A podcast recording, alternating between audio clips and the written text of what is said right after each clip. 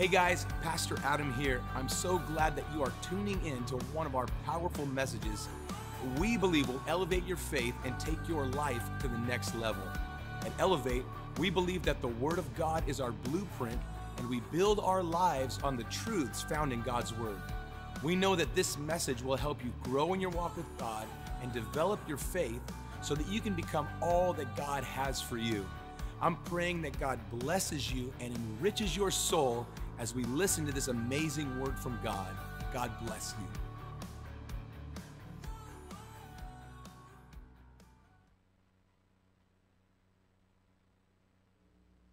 Elevate.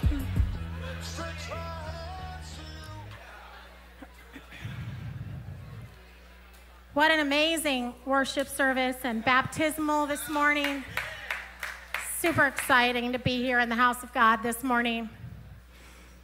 I don't know, I can never make it through worship when we have a baptism. I'm a mess. And um, I know I saw a lot of people out there that are messes just like me this morning. And it's a good, it's a good mess. It's a good mess. Before we get started this morning, I just want to thank you all for coming. And Adam said it so many times from the pulpit, but you are the smartest people in Orange County because you've chosen to come to the house of God today, and there's many other places you could be. So I just, I applaud you in that decision that you've made this morning. We have many ways to give, and we, there's boxes on your way out. Just kind of remind you real quick before we jump in.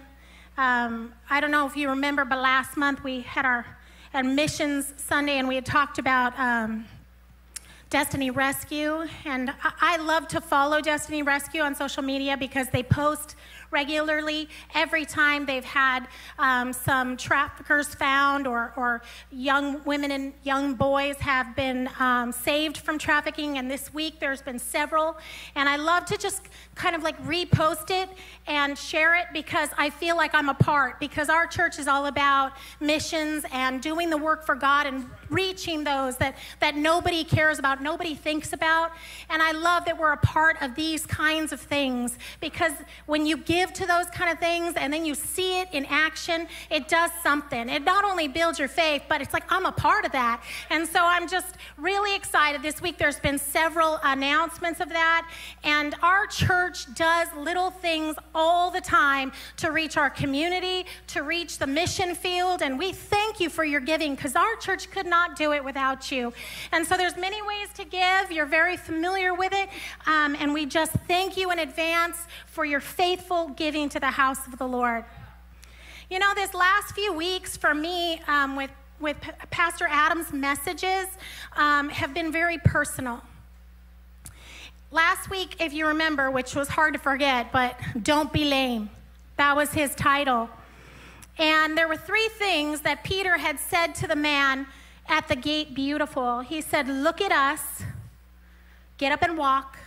And what is so surprising about that?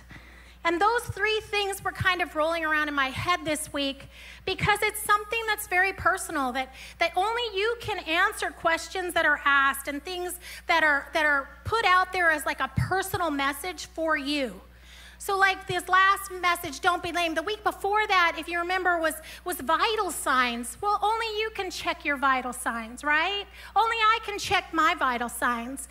And so it's been personal these last few weeks. And, and I want to continue with that personal reflection this morning, if we can.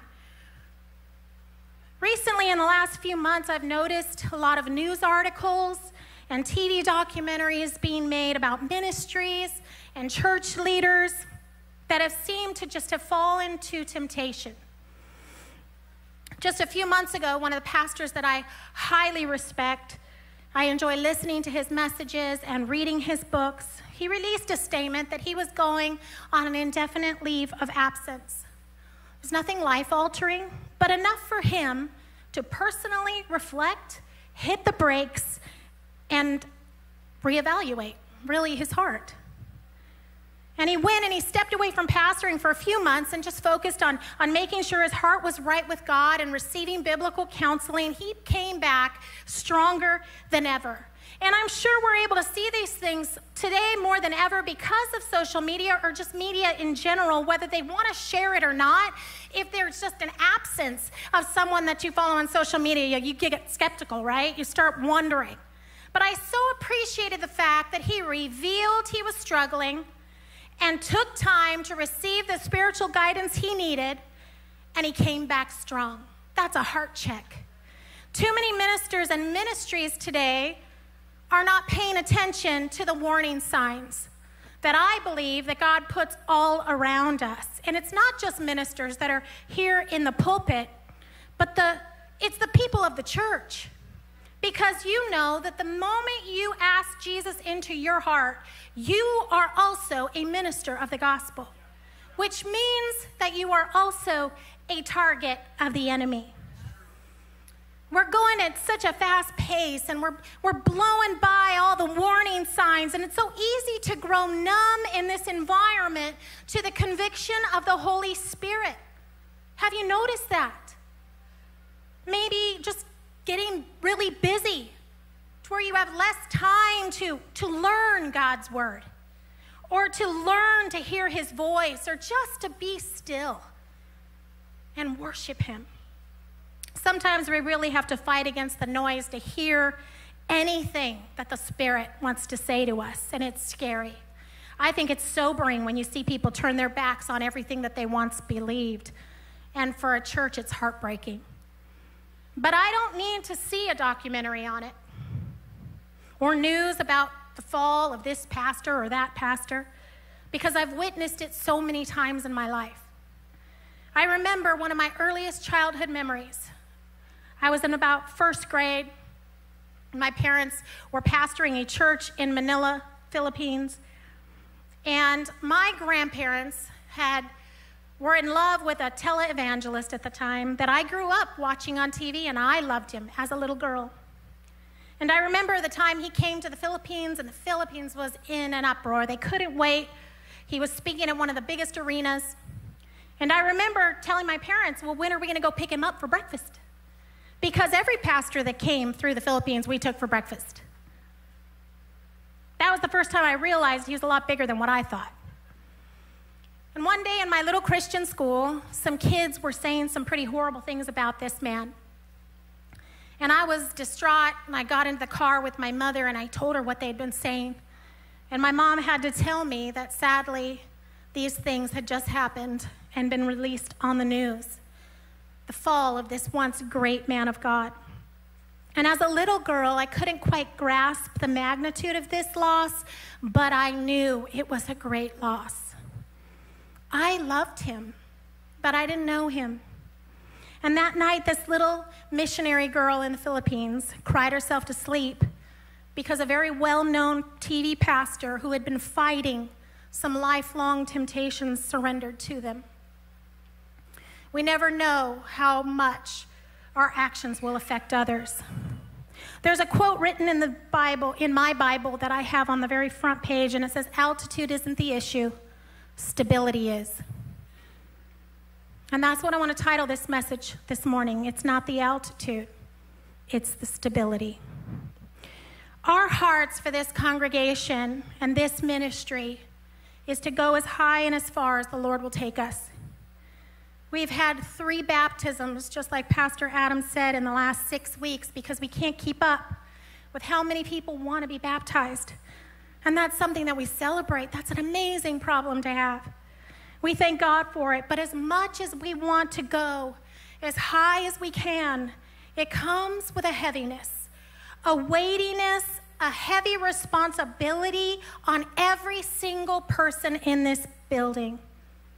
Altitude isn't the issue, stability is. So, how is your stability? My parents used to live in Lake Arrowhead, and I went up there a lot over the course of the years. And I began to eh, pretty much memorize that little drive. But if you're driving up to Lake Arrowhead or Big Bear, you'll notice that there's a lot of areas that are netted off on the side of the road to catch those falling rocks in case of a rock slide. And I began to think about those rocks. There's three major components for a rock slide. one is altitude, one is a weak layer, and the last one is the perfect storm. The perfect storm strikes, and that rock, which is at a high altitude, that has the weak layer, begins to be detached and begins to roll and it gains momentum and it loosens other rocks and debris that aren't attached on its way down. And the once beautiful landscape is destroyed by that one rock at the top with the weak layer. Altitude, weak layer, and the perfect storm have the ability to change our landscape forever. And it's amazing to me that people don't believe God created the world when you can look at his creation and see so many parallels to spiritual things. A rock slide. I think it's exactly how the enemy works today. It's his pattern. It's kind of amazing how predictable Satan is. He really doesn't have any new tricks. But why should he? When all the old, boring, reliable ways still work for him. 1 Peter 5 8, we know this scripture. It says, Be alert and of sober mind. The enemy, the devil, prowls around like a roaring lion looking for someone to devour. So he's actively looking, but he's looking for the ones with some altitude. He's examining the stones that have some altitude. That, and he wants to see if they're fully attached. The ones that have that weak layer underneath. And he's waiting. He's waiting to hit that perfect storm so that, that he can loosen that stone and wipe out as much of the landscape and weaken layers all on their way down. This is what the devil's good at. And a lot of people want to be high altitude Christians. It should be our goal. But it is a dangerous desire if we haven't taken the time to be grounded and rooted to the source. I've known too many Christians that say it I, I want to do anything for God. I want to go here and I want to preach here and I want to start this ministry or that ministry. But they don't want to spend the time doing the groundwork, doing all the hard, basic work. They want to skip that part. Well, why? The unseen work behind all the, the scenes, the digging in the word and the listening for the Holy Spirit, the stuff that nobody sees, the ache of spiritual discipline but also the growth that comes with it. The faithfulness of the day in and the day out obedience. And as soon as you point that out, well, what about your layers? They're gone. Whether it's to another church where they can get to that high altitude and they'll overlook the fact that there has been no stability. If, if you can't tell by all these news articles and documentaries that are slamming ministries. It's exactly what's happening. If the enemy is prowling around and he's looking to devour and he sees the ones that want it all, but they have no depth of root, they are not grounded, they've never gone through a perfect storm, anchored to the source, and he finds them, not only will he facilitate their rise in altitude, because remember, he's crafty, he's smart. He will only strike that perfect storm when it means he gets the most collateral damage. And sadly, I believe there's too many Christians today that are making this just too easy for him. Recently, a few weeks back, if you remember, we had our farewell service for Pastor Danny and Zio as they left us and they started a church in Reno, Nevada. We're so excited. That has been a long process. Maybe some of you might not know, but that was a very hard decision for them to make.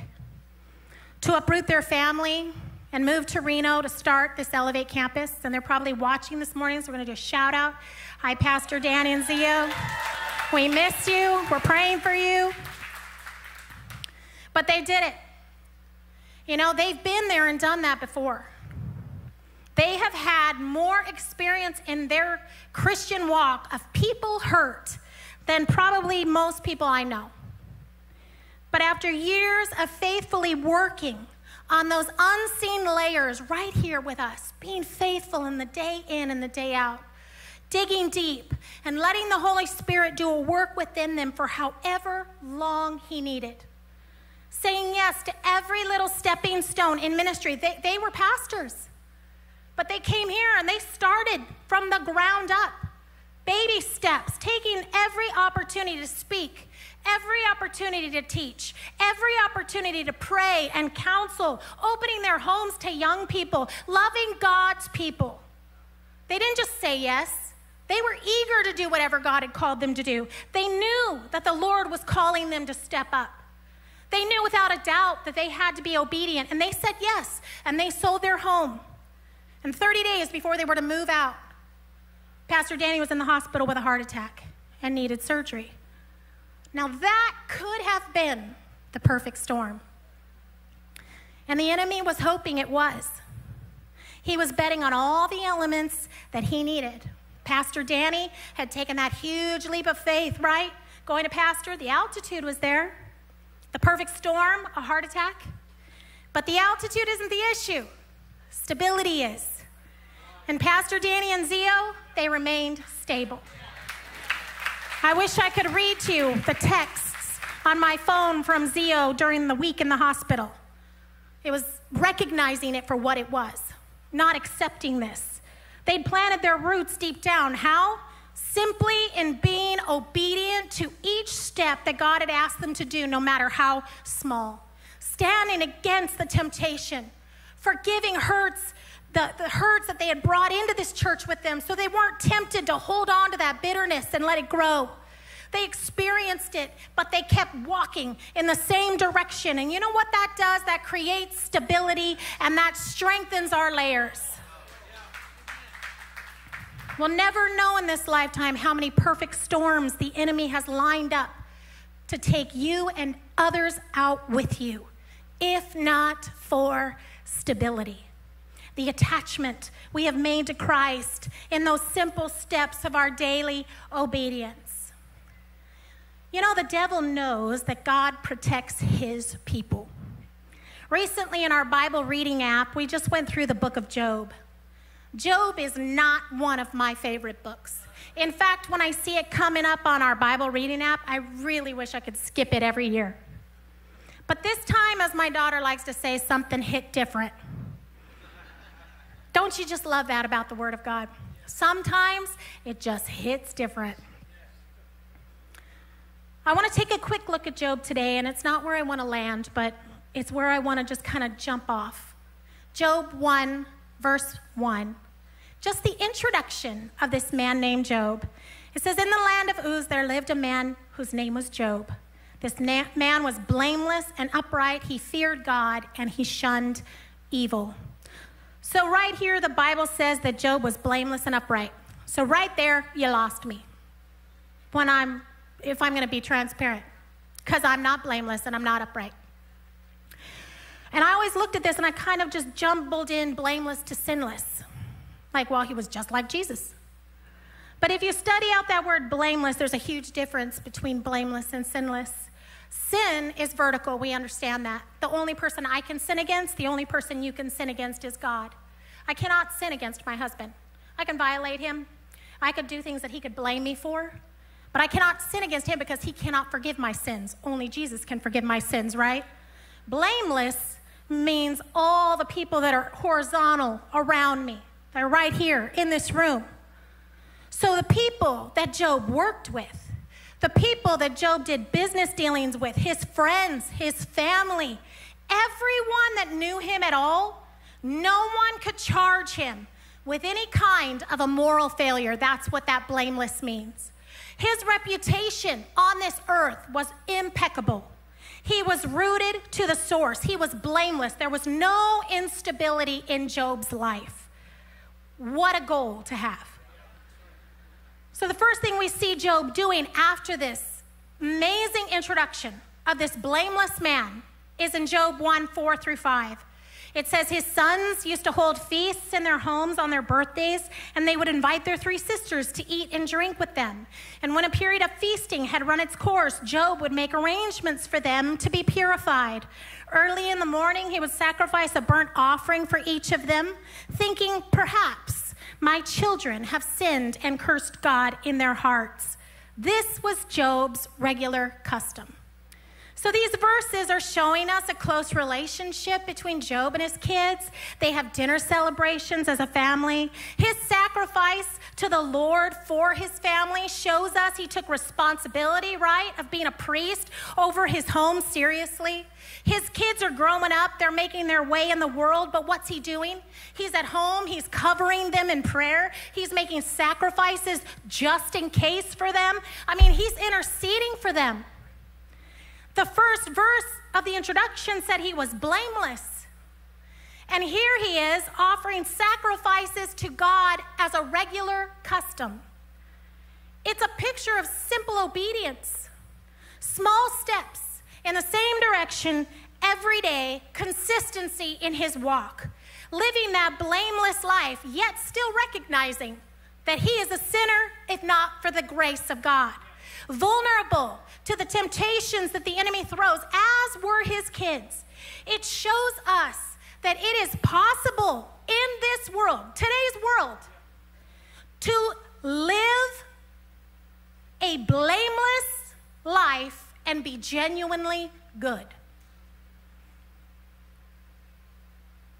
So we see his godliness, we see his wealth and status are so well known. And if you read through the book of Job, you get this glimpse of what he actually did with his time and his treasure and his talents. I mean, he rescued the needy, he cared personally for handicapped and dying.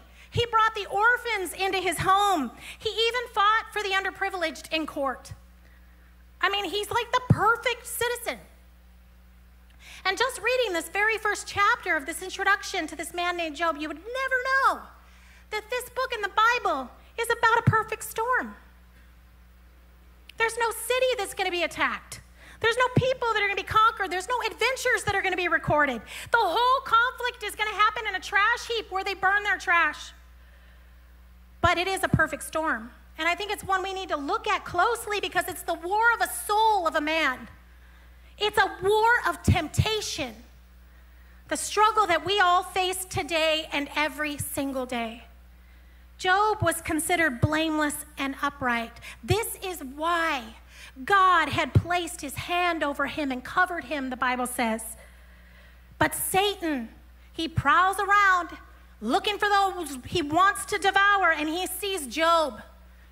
And he says, I want him. In Job 1 9 through 11, Satan tells God, Does Job fear God for nothing? Have you not put a hedge around him and his household and everything he has? You have blessed the work of his hands, so that his flocks and his herds are spread throughout the land. But if you stretch out your hand and you strike everything he has, he will surely curse you to your face. So Satan's taunting God and said, If you just lift your hand away, you let me take away all that he has, I will tempt him and he will curse you. There's a reason why the Bible calls Satan the accuser of the brethren. Job has never given a hint of cursing God. He was blameless, but Satan said he will do it. He will do it. And so God simply lifts his hand from Job. Probably another reason why I've always wanted to skip the book of Job. Because it doesn't make sense until you've gone through moments in your life when you felt that hand lift, or you think you have. And the cry of why was my first reaction. But when you see the relationship that Job had with God, it's like God, when he lifts his hand, he says, Okay, this is the man for this job. I know he's stable in all of his ways. Go ahead, do your worst. So Satan unleashes all the power he can. In the span of a few hours, Job loses his livelihood. His flocks, his servants, his sons and daughters are all killed, all to simply tempt him to curse God. Satan was focused on maximizing his advantage. He gives it everything he's got up to what God will allow. That's how he lives to tempt all of God's people. James 1 13 through 16 says, Let no one say when he is being tempted, I am being tempted by God. For God cannot be tempted but with evil, and he himself tempts no one. But each person is tempted when he is lured and enticed by his own desire. And then desire, when it has conceived, gives birth to sin. And sin, when it is fully grown, brings forth death. Do not be deceived. So Satan cannot touch you. All he can do is tempt you. But he knows what to tempt you with with your own deep desires. We all have the desires that the enemy can use. There's nothing new, remember. The enemy uses all the same old temptation he used all the way back to the children of Israel and Adam and Eve. Why? Because they work. We've all been born as sinners into a sinful world, and our human nature is to be line crossers and limit testers, and that's exactly what he targets. 1 Corinthians 10:13 says that the temptations in your life are no different from what others experience. So that means anything I've experienced, you've experienced, and vice versa. And God is faithful. He will not allow the temptation to be more than you can stand. When you are tempted, He will show you a way out so that you can endure. So you realize that this scripture is showing us that God is supervising. He's supervising all temptations coming against His people. Whatever temptations you face this week, months, years in a battle, it is supervised. And there has always been a way out. It's not of escape. It is not a way to escape. If you look at the and you study that phrase, a way of escape, it's so that you can endure, not escape. You will never escape some of the things in this life on this sinful earth. But the Bible says, I'll give you a way out that helps you endure it.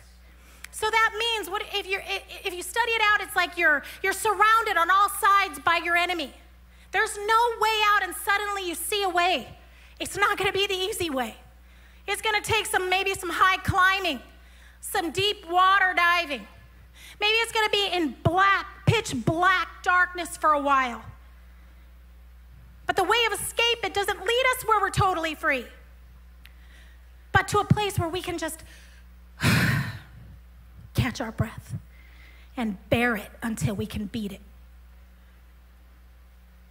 I think there's people here this morning that need to be reminded that to be tempted is not sin. To be tempted is not sin. We will always be fighting temptation on this earth. Jesus himself was led into the wilderness to be tempted by Satan. When you're in the fight, when you're in that temptation, that's when Satan likes to pounce on you by bombarding your mind with shame. Well, you used to love to do this. Oh, come on. You used to give in all the time. Just do it again. The feelings that you've already failed the feelings of self condemnation, those famous words from Adam and Eve. Did God really say that?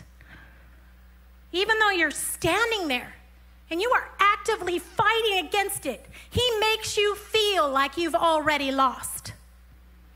It's like that old story of the little boy in the candy store, and he's staring at the candy for so long, and the manager comes and says, Son, sure looks to me like you're gonna steal some candy. And the little boy with his fist at his side said, No, sir, I'm trying not to steal that candy. Well, some temptations we face in life are we're going to be like that little boy. We're going to be standing in that candy aisle for a long time. However long it takes, and all we can do is face it down and we'll remain stable, unshakable, with our fists in our hands, firmly fixed on we, what we know to be true. Hebrews 2:18 says for because he himself has suffered when tempted he is able to help you When you are being tempted, He's given us help. Well, how is He giving us help? In 2 Corinthians 10 5, it says, We demolish arguments and every pretension that sets itself up against the knowledge of God. And we take captive every thought and make it obedient to Christ. So we have this opportunity, the scripture says, to demolish those tempting thoughts, those seeds of doubt that I'm not really a Christian, those seeds of shame that said, Well, you've done this before. You have an opportunity to take those thoughts, and before they get rooted, before they destabilize you, and you can destroy them. It says every pretension. Well, what does that mean? That means anything that comes into your mind that contradicts the character of God. Anything. Psalms 34 22. The Lord redeems his servants, and none who take refuge in him will be condemned.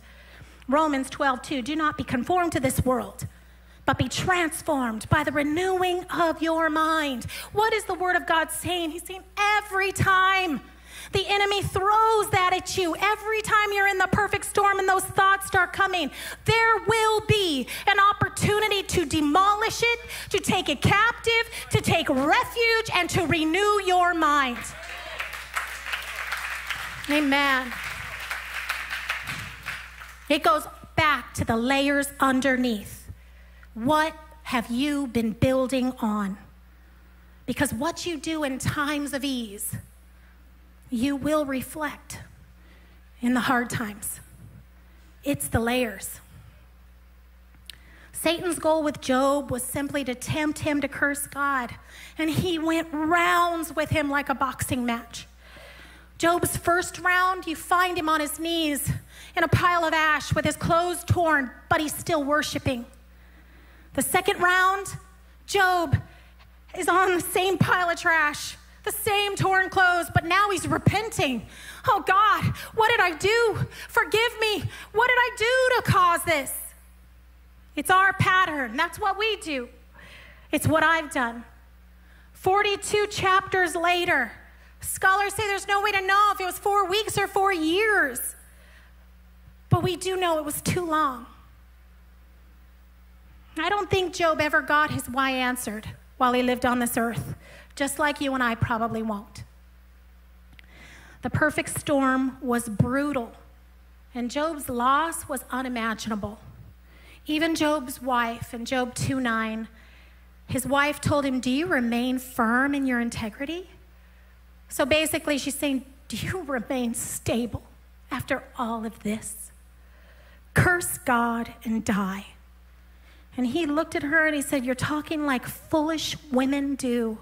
Are we to accept what is good from God and not tragedy? And throughout all of this, Job did not sin by what he said. He remained stable. He would not allow himself to curse God. And the Bible says that the storm passed and he served the Lord with everything he had for another 140 years. And God restored everything back to him that he lost and multiplied it. It is not altitude, it is stability. Job had the altitude and he was severely tested and he remained stable and lived another 140 years in blessing. What a story. I'm so inspired by Job. But this morning I want to I want to look at one other supervised temptation. One in the New Testament and it's one of Jesus' disciples and his closest friends. Jesus is sitting at his last supper with his 12, with his 12. And Jesus said in Luke 22 31, Simon, Simon, Satan has asked to sift you as wheat. But I prayed for you, Simon, that your faith may not fail, and when you have turned back, strengthen your brothers. So once again, Satan's asking, just as like he did Job, the accuser's at it again. Possibly because Jesus, earlier in his relationship with Simon, had renamed him to Peter. If you remember Matthew 16, 18, Jesus said, I tell you that you're Peter. And on this rock I will build my church, and the gates of hell will not overcome it. So maybe because Jesus made it so personal to Satan, the church that Peter would begin would crush the gates of hell. Well, that sounds pretty threatening. So naturally, Satan wanted to crush Peter first. to prevent that prophecy from being fulfilled. That's what he does. He's seeking whom he wants to devour. And if you are a threat to him, he will be a threat to you. So Jesus tells Simon, Satan's going to sift you like wheat. In the Bible days, this would have been so significant for the 12 sitting around that table because we know for the farmers in the Bible days, there was no machinery. They had to go out and gather all the wheat stalks by hand, and then they'd bring it into the threshing floor, which was like this hard, packed dirt floor, and they would toss it on the floor. And then they'd start beating it as hard as they could to break off the outer hard layers and release the little kernel of wheat inside. Then they'd take these big sticks and they'd lift up the piles in the air and they'd let the wind blow the chaff off, and the kernels would just fall to the ground easily so they could gather the kernels and burn the chaff. So here you have this picture in their minds. So they had a good idea. When the devil says, Oh, I want to sift them like wheat, what was coming down? Some commentaries use that word to sift to say to violently attack. That's scary. To know it's coming. Luke 22 32. But Jesus continued on and he said, But I prayed for you, Simon. This shows us that Jesus knows what the enemy is going to throw at us, and he gives us that way of escape. Satan would not completely crush Peter. We know that. But that really had nothing to do with Peter himself. It was because Jesus contended for Peter. Hebrews 7:25 it says therefore he is able to save completely those who come to God through him because he always lives to intercede for them. Luke 22:32 Jesus said I prayed for you Peter that your faith may not fail. He didn't say I have prayed for you for your faith to stay strong. He said I prayed for your faith to not fail. Jesus knew he was going to betray him three times. After walking with Jesus and being one of the 12, you had to think that Peter thought he had some altitude on his relationship with the Lord. We know reading the Bible that Peter had a little bit of a hot streak. I mean, he was impulsive. This is the guy that cut off the ear of the soldier who came to arrest Jesus. He was extremely confident, even cocky. Matthew 26, 33, Peter had told Jesus, Man, if anybody falls away from you, Lord, I never will. Satan was depending on that weak layer to be there. He assumes the worst of us. He is the accuser. He is the liar. So he's always looking for the weak layer. And if he can't find one, oh, he'll accuse you until you believe there is one there. He will try and accuse you until all the ways that you're failing. In Revelations, we know the book of the Bible is a picture of what's to come. And this scripture says, I heard a loud voice in heaven saying, Now have come the salvation and the power and the kingdom of our God and the authority of his Messiah.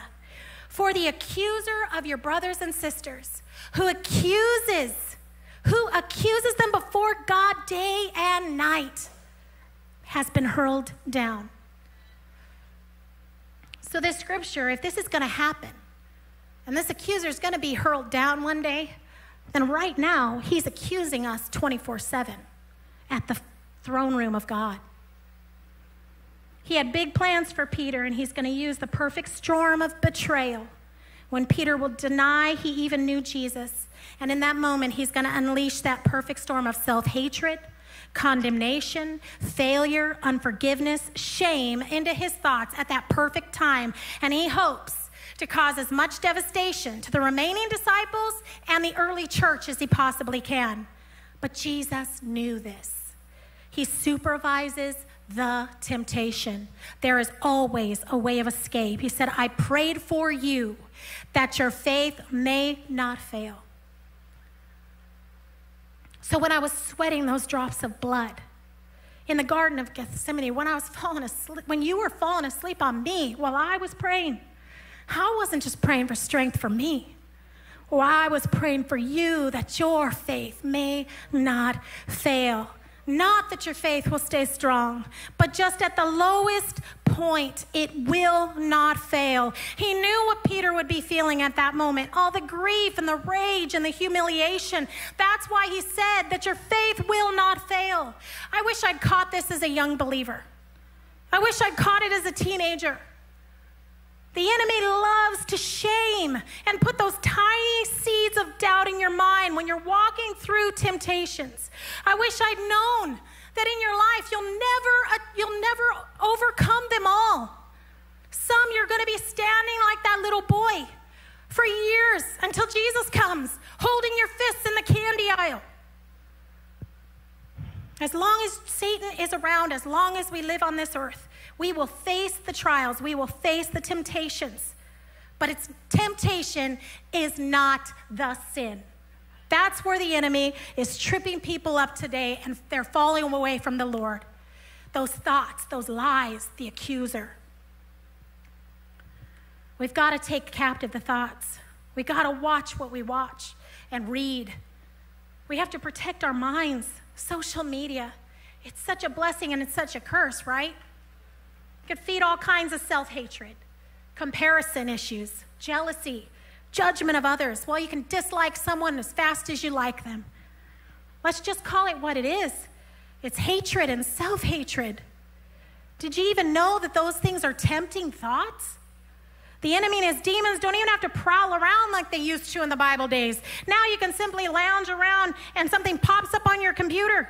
And you're thinking about that image the rest of the day. It follows you, it follows it up with the shame and the self doubt popping in your mind. Alcohol's become a poison for our society. Numbing tools the enemy loves to push you to use, to become dependent on, and so many churches are advocating it today.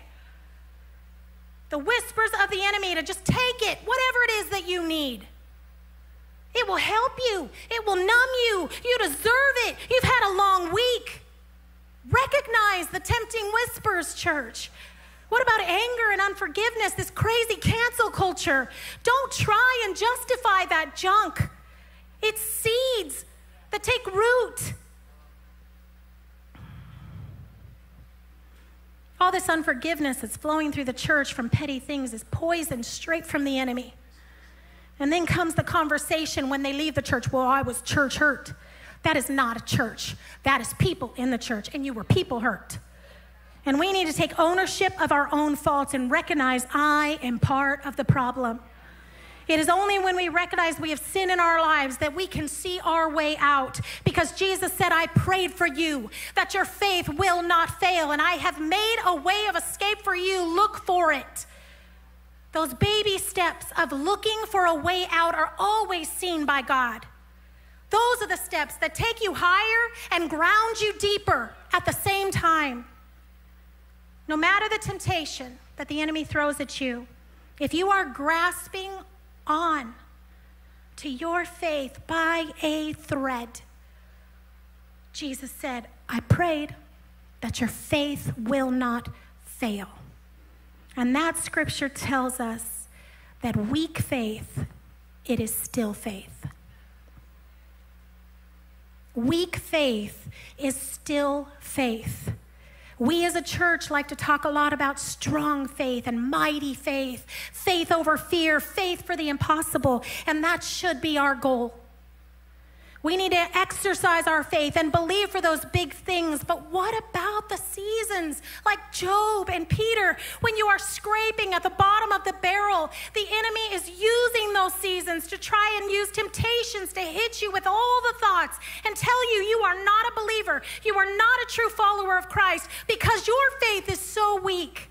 But it's for those exact moments that Jesus said those powerful words I prayed for you that your faith will not fail.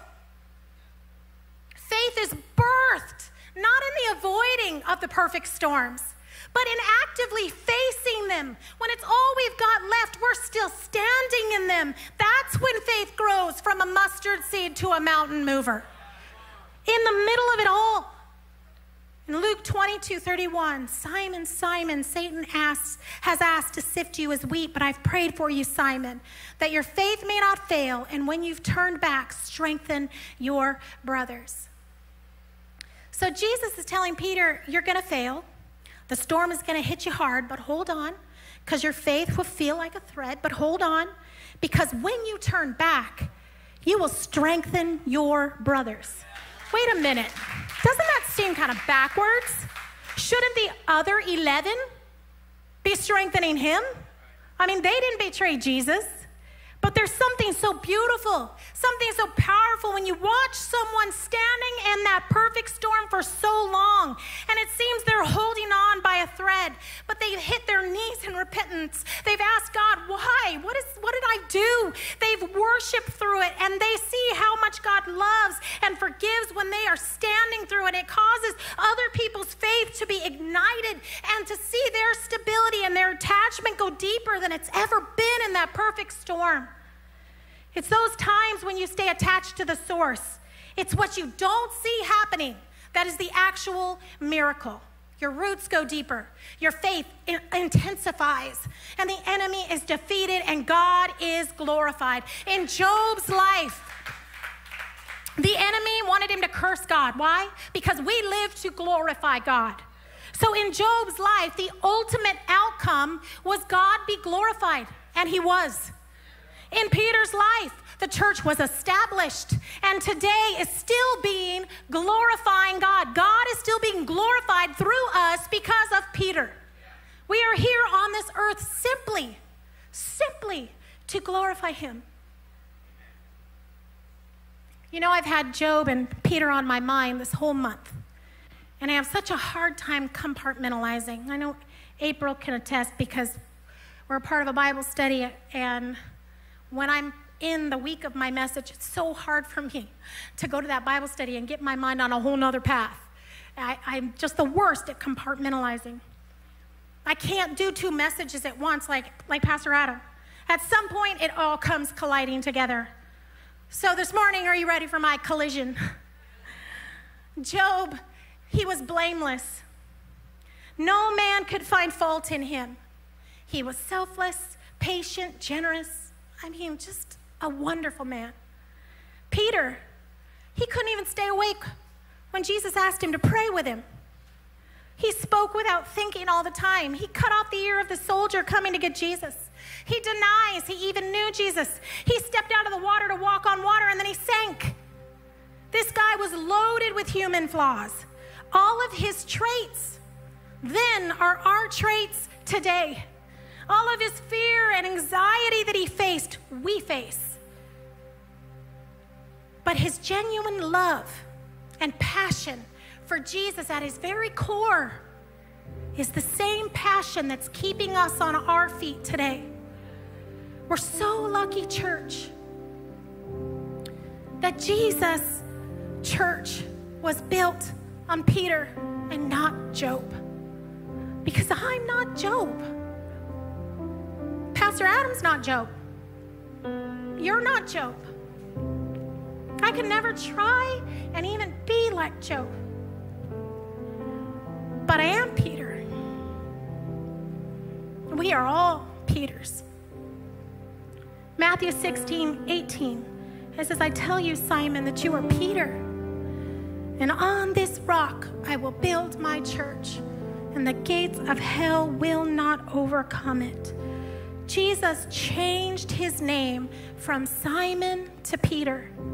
Simon meant to hear, Peter meant the rock. So he received this powerful new name simply by hearing what the Spirit was saying. Simply by hearing what the Spirit was saying. In Revelations 2:17, a promise of what's to come. Whoever has ears, let him hear what the Spirit says to the church. To the one who is victorious, I will give some of the hidden manna. And I will also give that person a white stone with a new name written on it, known only to the one who receives it. So every time we're in that perfect storm, Every time we stand our ground and we listen to what the Spirit is saying to the one who is victorious. I will give some of the hidden manna. I don't think I can overlook this this morning because this hidden manna is significant. If you remember back to the Old Testament of the Bible, the children of Israel are complaining, they're wandering in the desert, and they're saying, I'm hungry. You should have left us there, should have left us as slaves. You're letting us starve. What does God do? God provides, right? He starts, He said, I'm going to provide you fresh manna every single day. But He had rules for it. He said, You can only take what you need for right now, for today. You're not going to hoard it. You're not going to take it back to your, your living areas and store it. And even when they tried to do that, it would rot. Because God was showing them, I'm going to provide for you. I'm going to give you this fresh manna from heaven. But it's going to be fresh every single day.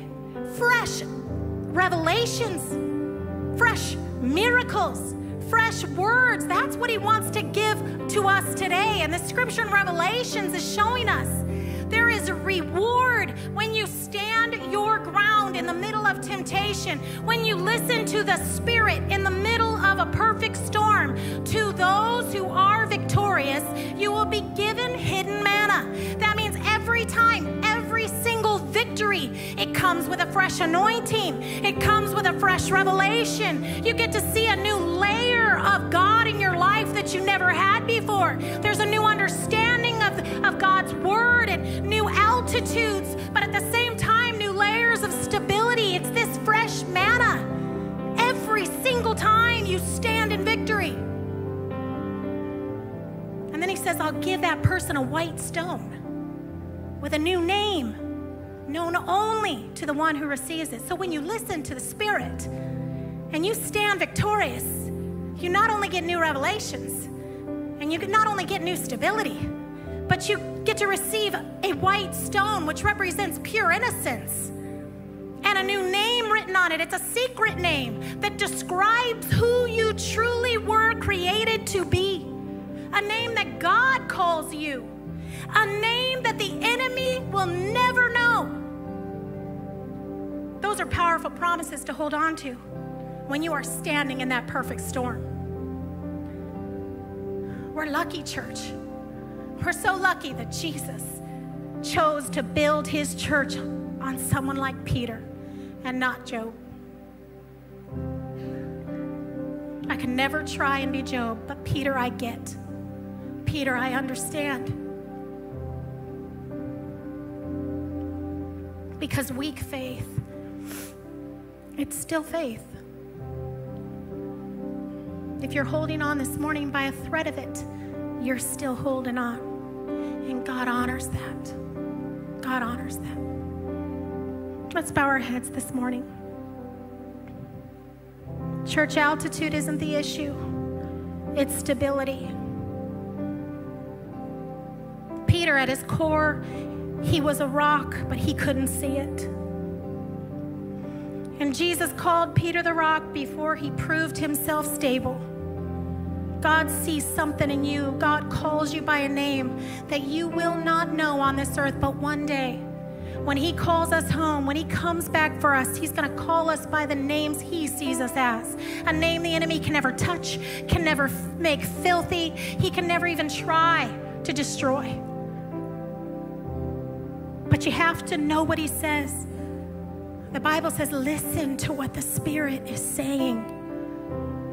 Listen, that means turn off the world's voice and turn up God's. Turn up the Holy Spirit. Turn up the Word of God in your life.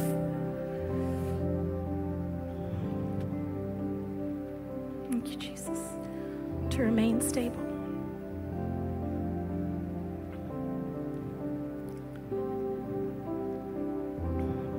Before I make a call for the, the altar, for those of us who want to respond to anything that the Holy Spirit is saying right from this message, I do want to reach out to anyone here this morning that maybe you don't know the Lord. Maybe you're standing in the perfect storm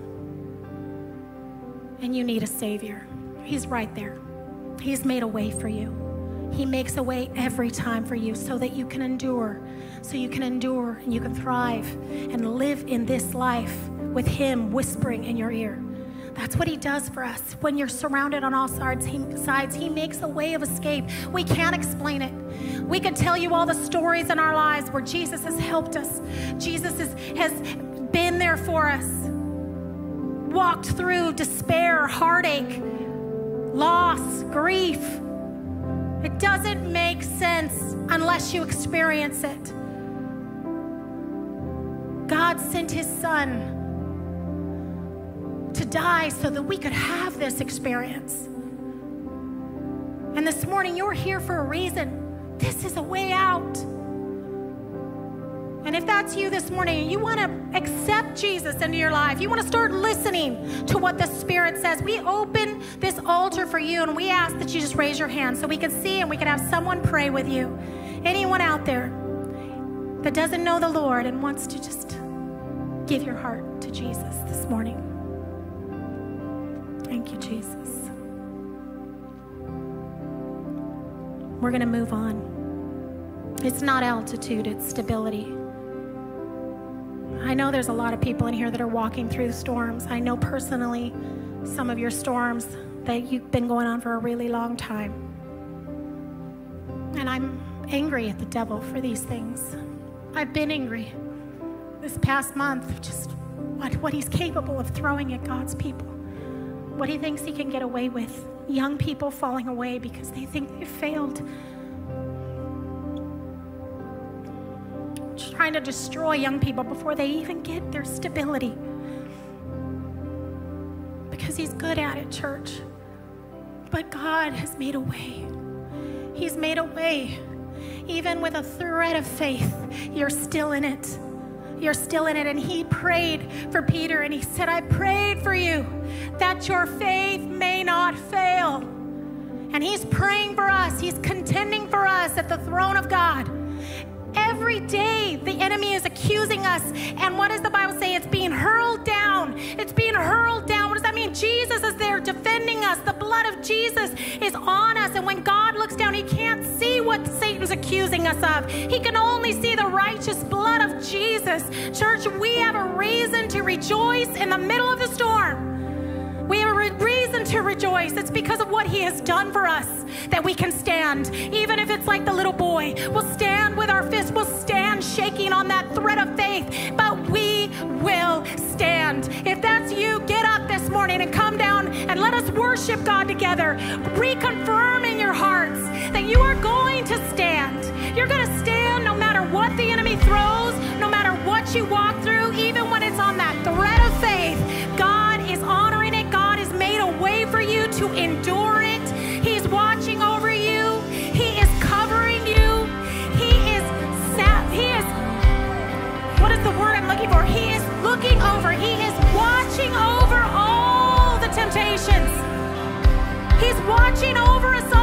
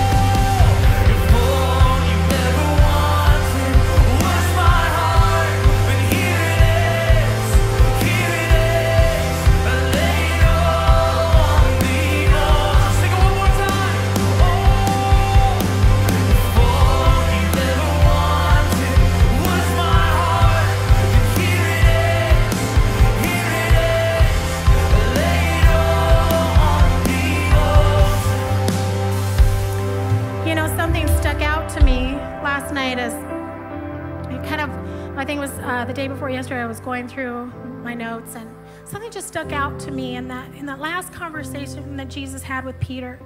And he said, Simon, Simon, Satan has asked to sift you like wheat, but I prayed for you, Simon, that your faith may not fail. So here, Jesus had renamed Simon Peter early on in their relationship. But oftentimes, you see Jesus calling him Simon, referring back to Simon, like he did at the Last Supper. And when I looked through the relationship with Jesus and when he used Simon instead of Peter, I think these were times that Peter wasn't acting like the rock that God saw at his core and he needed to go back to listening again. He had to go back to the basics again. He was it was like when he said Simon, it was like go back, Simon. Check those layers, Simon. Whoa there, big boy. You know, you, you aren't the rock yet. And I think that same warning applies for us today. You have to be willing to go back. You have to be willing to keep listening. You have to be willing to keep learning. You have to be willing to receive spiritual discipline and guidance. It's the only way that we will build those deep layers to build our stability. Because from Simon listening, that's how he became Peter, the rock that this church was built upon. So, the Spirit, what is the Spirit saying in your situation? You've got to learn to identify what the Spirit is saying. It is your only weapon that we have on this earth. But it's the best one. It's the best one. It's not altitude, it's stability, church. We want to be a stable church and we want to let God take us as far and high and wide as He can. Thank you, Jesus. Go ahead, let's let's sing one more time. Let's sing that unto the Lord again. If all you ever wanted, sing it from the heart. If all you ever wanted was my heart, then here it is, here it is. Lay it all on the altar. Can you lift up your hands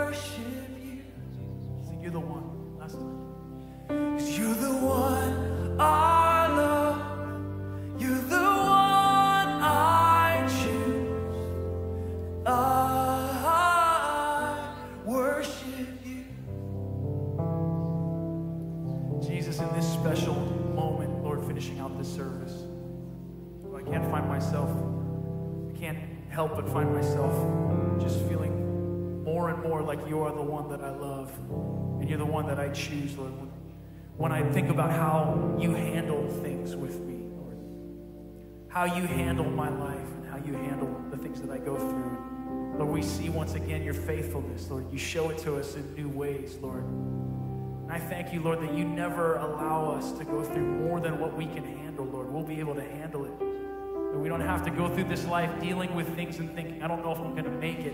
You said we can make it. You said, I have prayed for you. You said, I will help you. Oh, God, I thank you that we stand on a firm foundation, a solid rock. So grateful to you this morning.